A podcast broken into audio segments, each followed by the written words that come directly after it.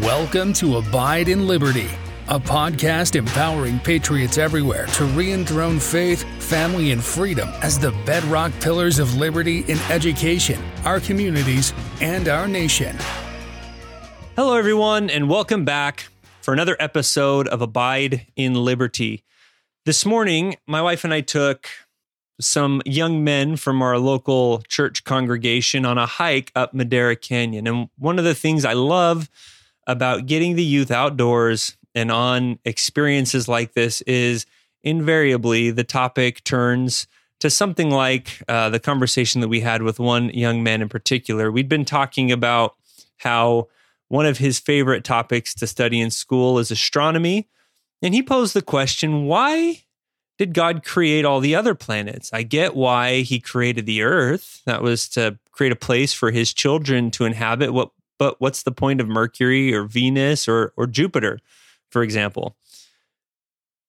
And the thought that came, we we talked about it, but the thought that I had was I think it may, and this is just my opinion, but it I think it has something to do with creation. One of God's main titles is creator. And this ties back to what we talked about last week. He's a creator. And when you think about things that people have created, some of those things serve practical purposes, right? They make life easier, they speed up processes, they improve the quality of life and standard of living for everybody. But some modes of creation, a painting, for example, is hard to define a discernible, tangible purpose for that. Yes, it may make me feel good. I may enjoy looking at it, but it doesn't put food on my table necessarily having a painting hanging on my wall. It doesn't heat my room or cool it in the summer months. It doesn't um, produce clothing for me or my family. But that doesn't mean that that method of creation is worthless. In fact, people will pay exorbitant sums for certain paintings that don't provide for any of the necessities of life. So, is it possible that our great creator created things for our enjoyment, for our exploration, or because he simply wanted to, or because it makes the night sky prettier to see Venus cross the night sky, or to be able to look through a telescope and see the rings of Saturn? I don't know, but I, I would not be surprised if there's something to that. And then that led me to thinking about this week where we celebrate the birth of our country. And in particular, the ratification and signing of the Declaration of Independence. That act was an act of creation. Our founding fathers created a new nation. And that did serve a very practical purpose. And in fact, it led to freedom and prosperity and economical growth and technological advancement, the likes of which the world had never seen before that time.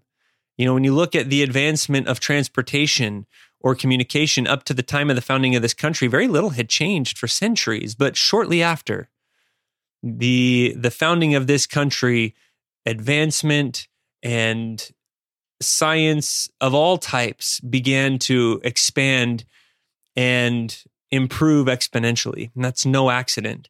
This was an incredible, pure act of creation. What I want to focus on for this week's episode, though, is the act of creation embodied in the Declaration in and of itself. And I want to give my personal tribute to its primary author, Mr. Thomas Jefferson.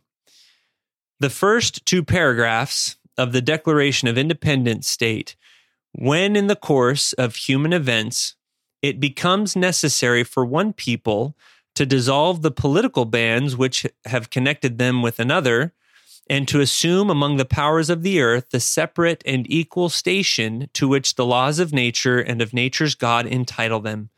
A decent respect to the opinions of mankind requires that they should declare the causes which impel them to the separation.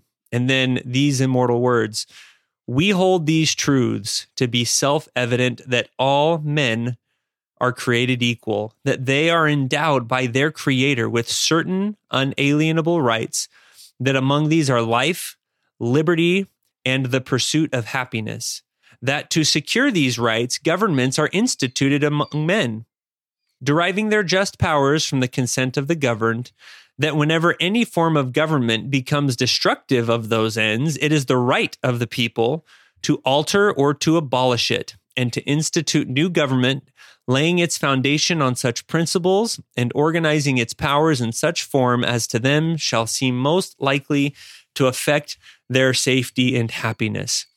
And then following these two paragraphs, Thomas Jefferson went on to elaborate on and, and, make good on his promise of listing all the reasons why the early colonies felt they were justified in separating themselves and throwing off the prior form of government that they had had. And they list everything that that King George had done. And it's quite an extensive list, and we don't have time to go through all of that here. But it is hard to describe in these two short paragraphs before he goes and lists all these grievances.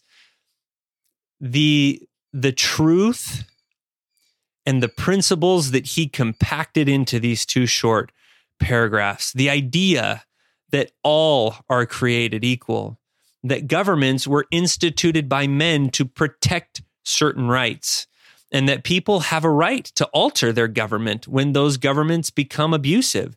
Now, these ideas had been floating around in the abstract for hundreds, if not thousands of years, or at least portions of these ideas. But this was the first time that those ideas went from abstract to actual creation, to something tangible, to, to taking action and, and getting a life of their own in the birth of this new nation, this American experiment. And not only did this buck centuries of belief and tradition in the idea that governments were instituted by God and the kings were divinely appointed, and you can't question that or you're questioning God. It bucked all of that and turned the world on its head and not just created a new country, but created an entirely new way of looking at the world and of our relationship with each other and with the governments in our midst. This document created our national soul and identity and has pervaded everything we do for over 200 years now. These ideas have become so ingrained in what we are as Americans that we almost use words from the Declaration of Independence and phrases without realizing it. And we talk about rights without really understanding where we got that vocabulary. Now, let's talk about the author of this great document, Thomas Jefferson. He gets a really bad rap. And I want to address those issues because, in many cases, he doesn't deserve it. And in some cases, the attacks on him are downright subversive of our freedoms. A couple months ago, I was teaching a lesson to these same group of young men.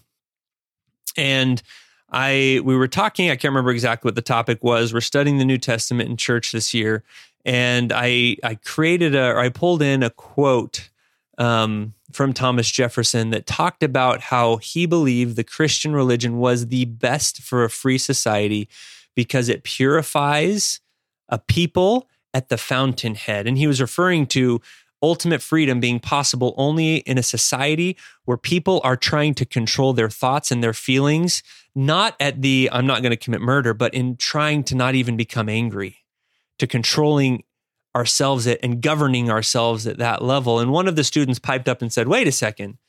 I thought that guy was a hypocrite for saying that all men are created equal, but he owns slaves. And so I, I did take a minute to, to correct that idea and to teach some of the things that I want to cover here.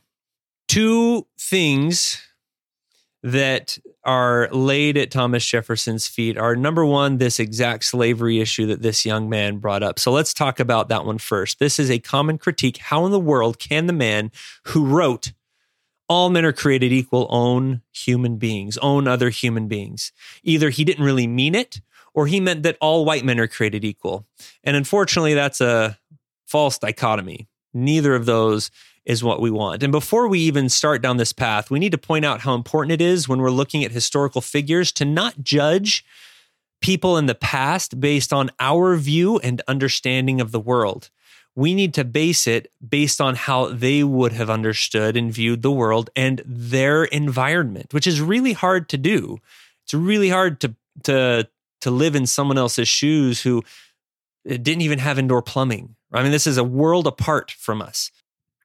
He was born into a system where slavery was commonplace. He was born and reared in Virginia, which was a slave state. So everyone that he knew, every boyhood friend that he had, their parents would have been involved in the slave market and would have relied on slave labor to support their lifestyles. Not only that, but up to this point, since the dawn of time, slavery has been a commonly or had been a commonly accepted practice down to his day. This was just the way things were. This was the way the world operated. By the time that he penned the Declaration of Independence, however, it's obvious that he was not okay with the institution of slavery. In fact, many people don't realize the first draft of the Declaration of Independence. Remember that section where he listed out all the grievances against King George III and all the reasons why the colonies felt justified in throwing off the yoke of Great Britain? In that original draft that he penned, he said this about slavery and about King George. He said that King George had waged cruel war against human nature itself, violating its most sacred rights of life and liberty in the persons of a distant people who never offended him, captivating and carrying them into slavery in another hemisphere or to incur miserable death in their transportation thither. This piratical warfare, the opprobrium of infidel powers, is the warfare of the Christian king of Great Britain. And you can just hear the sarcasm dripping from this, uh, calling this king a Christian king as he is imprisoning and enslaving other people. Determined to keep an open market where men should be bought and sold, he has prostituted his negative for suppressing every legislative attempt to prohibit or to restrain this execrable commerce. And that this assemblage of horrors might want no fact of distinguished die, he is now exciting those very people to rise in arms against us and to purchase that liberty of which he has deprived them by murdering the people on whom he has obtruded them. Thus, paying off former crimes committed against the liberties of one people with crimes which he urges them to commit against the lives of others. Now, this, this phrase of the Declaration of Independence was struck from the final from the final version of the Declaration of Independence because some of the slave states refused to put that in there. It was too incendiary to them, but he wanted it in there. He didn't get it in there, though, unfortunately. He saw this, and it's clear that he saw this as a system that had been entrenched in every fiber of their economy, and that there was no easy solution to get rid of it at this point, and that it was Great Britain's fault for saddling them with this issue and with this problem.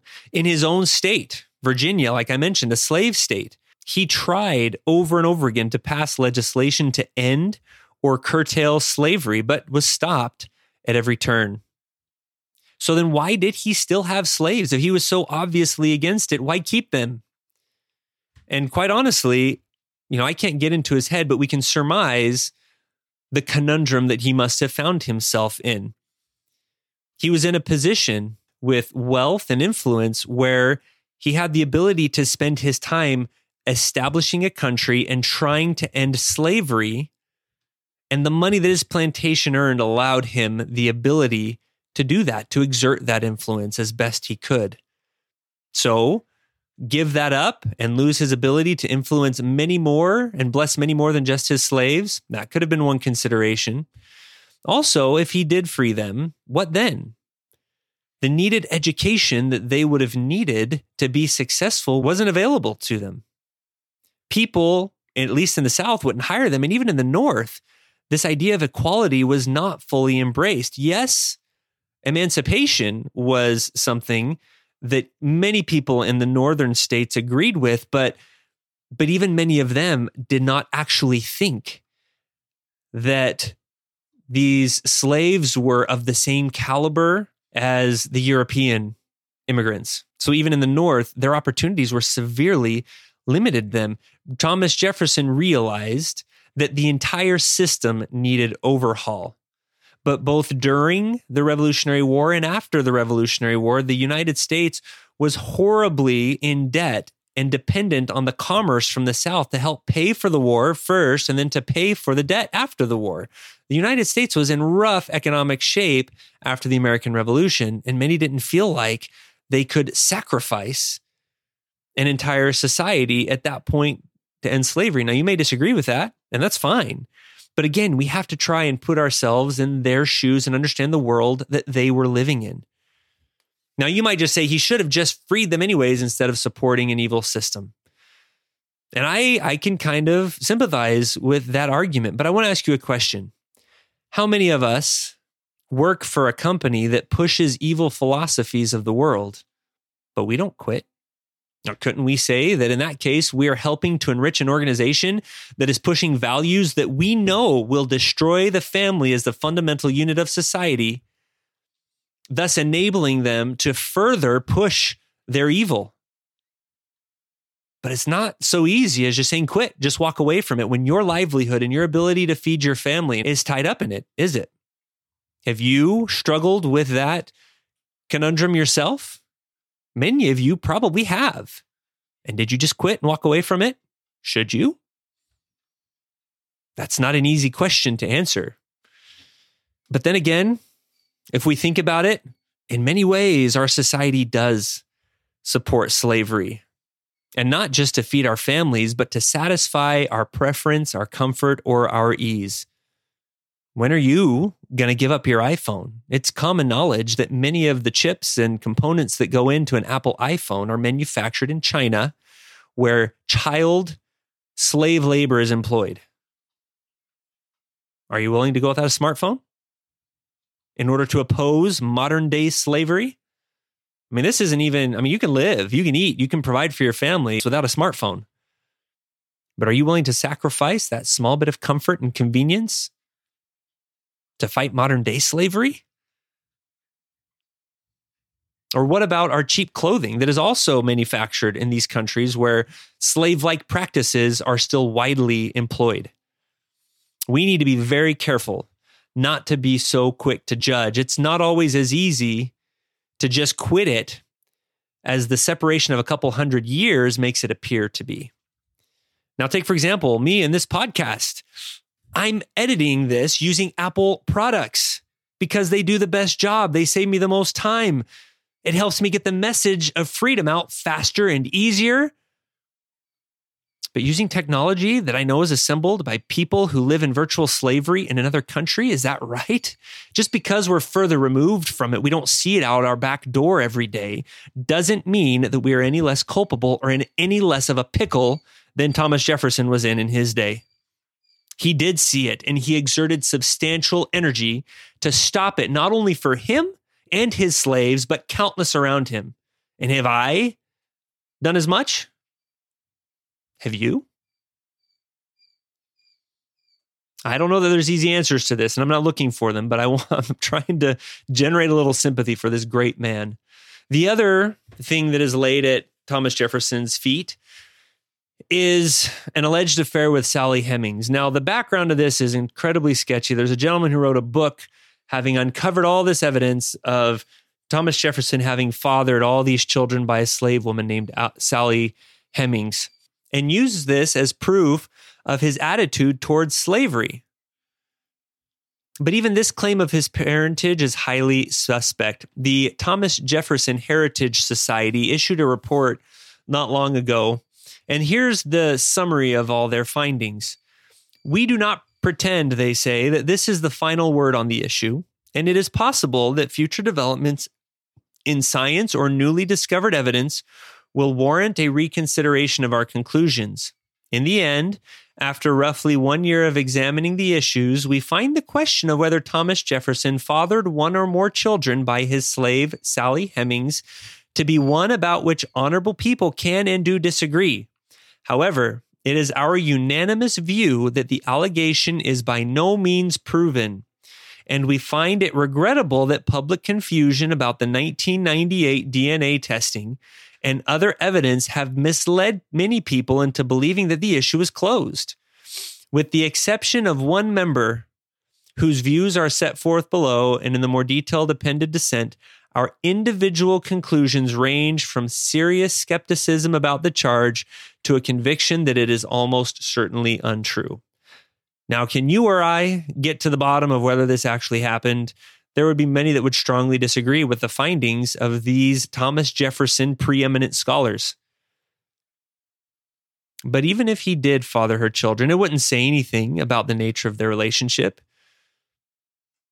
Could it be that after his wife died, they formed a family, but living where he did and in the time that he did, knew that that would have never been condoned by his society? I don't know. Maybe he was just human and made a mistake. That does not invalidate his contributions to this nation and the and God's work that he did for future generations any more than David's adulterous affair with Bathsheba later in life makes his miraculous slaying of Goliath any less incredible and laudable. In fact, it makes them all the more impressive because these divinely inspired, beautiful expressions of God given agency penned by Thomas Jefferson came from a mere mortal. And that is even more incredible than if we assume that he was some irreproachable, godlike person. Think about that a mere mortal moving generations and affecting millions, if not billions, of people throughout time. It's incredible. And it makes me wonder what can God accomplish through my imperfections if I'm willing to put in the effort and the sacrifice? What an incredible example of patriotism, of self sacrifice, and of not being afraid to reach for lofty ideals, even though you know you may never find the strength to achieve them yourself. Do you think he was ignorant of the disparity between what he was inspired to write and what he was living? Of course not. He was too brilliant to just miss that connection somehow, but that didn't prevent him from humbly reaching for something better and trying to help his fellow citizens do the same thing. Most of us, I dare say, would shy away from saying the words, all men are created equal, because we would be afraid of the ridicule that would be sure to follow as people examined our personal behavior. But he bravely moved forward and penned those words anyways. He reached for those ideals anyways, and he inspired all of us to do the same. I hope this week, as we celebrate the birth of this country, that we all can take a moment to honor this great man and I hope that you feel better equipped to defend him whenever you hear him come under attack. God bless Thomas Jefferson for his contribution to our safety and our freedom and the comfort that we enjoy today. And God bless this great nation. May you all have an incredible 4th of July and Independence Day. Thank you for listening to Abide in Liberty. Make sure you subscribe so you don't miss any future episodes and share this with friends and family. In the meantime, keep up with the show online at abideinliberty.com. Also, if you'd like to help our K 12 bless and educate more families, contact us by visiting libertyyouthacademy.org. Until next time, be on the alert, stand firm in the faith, and be strong.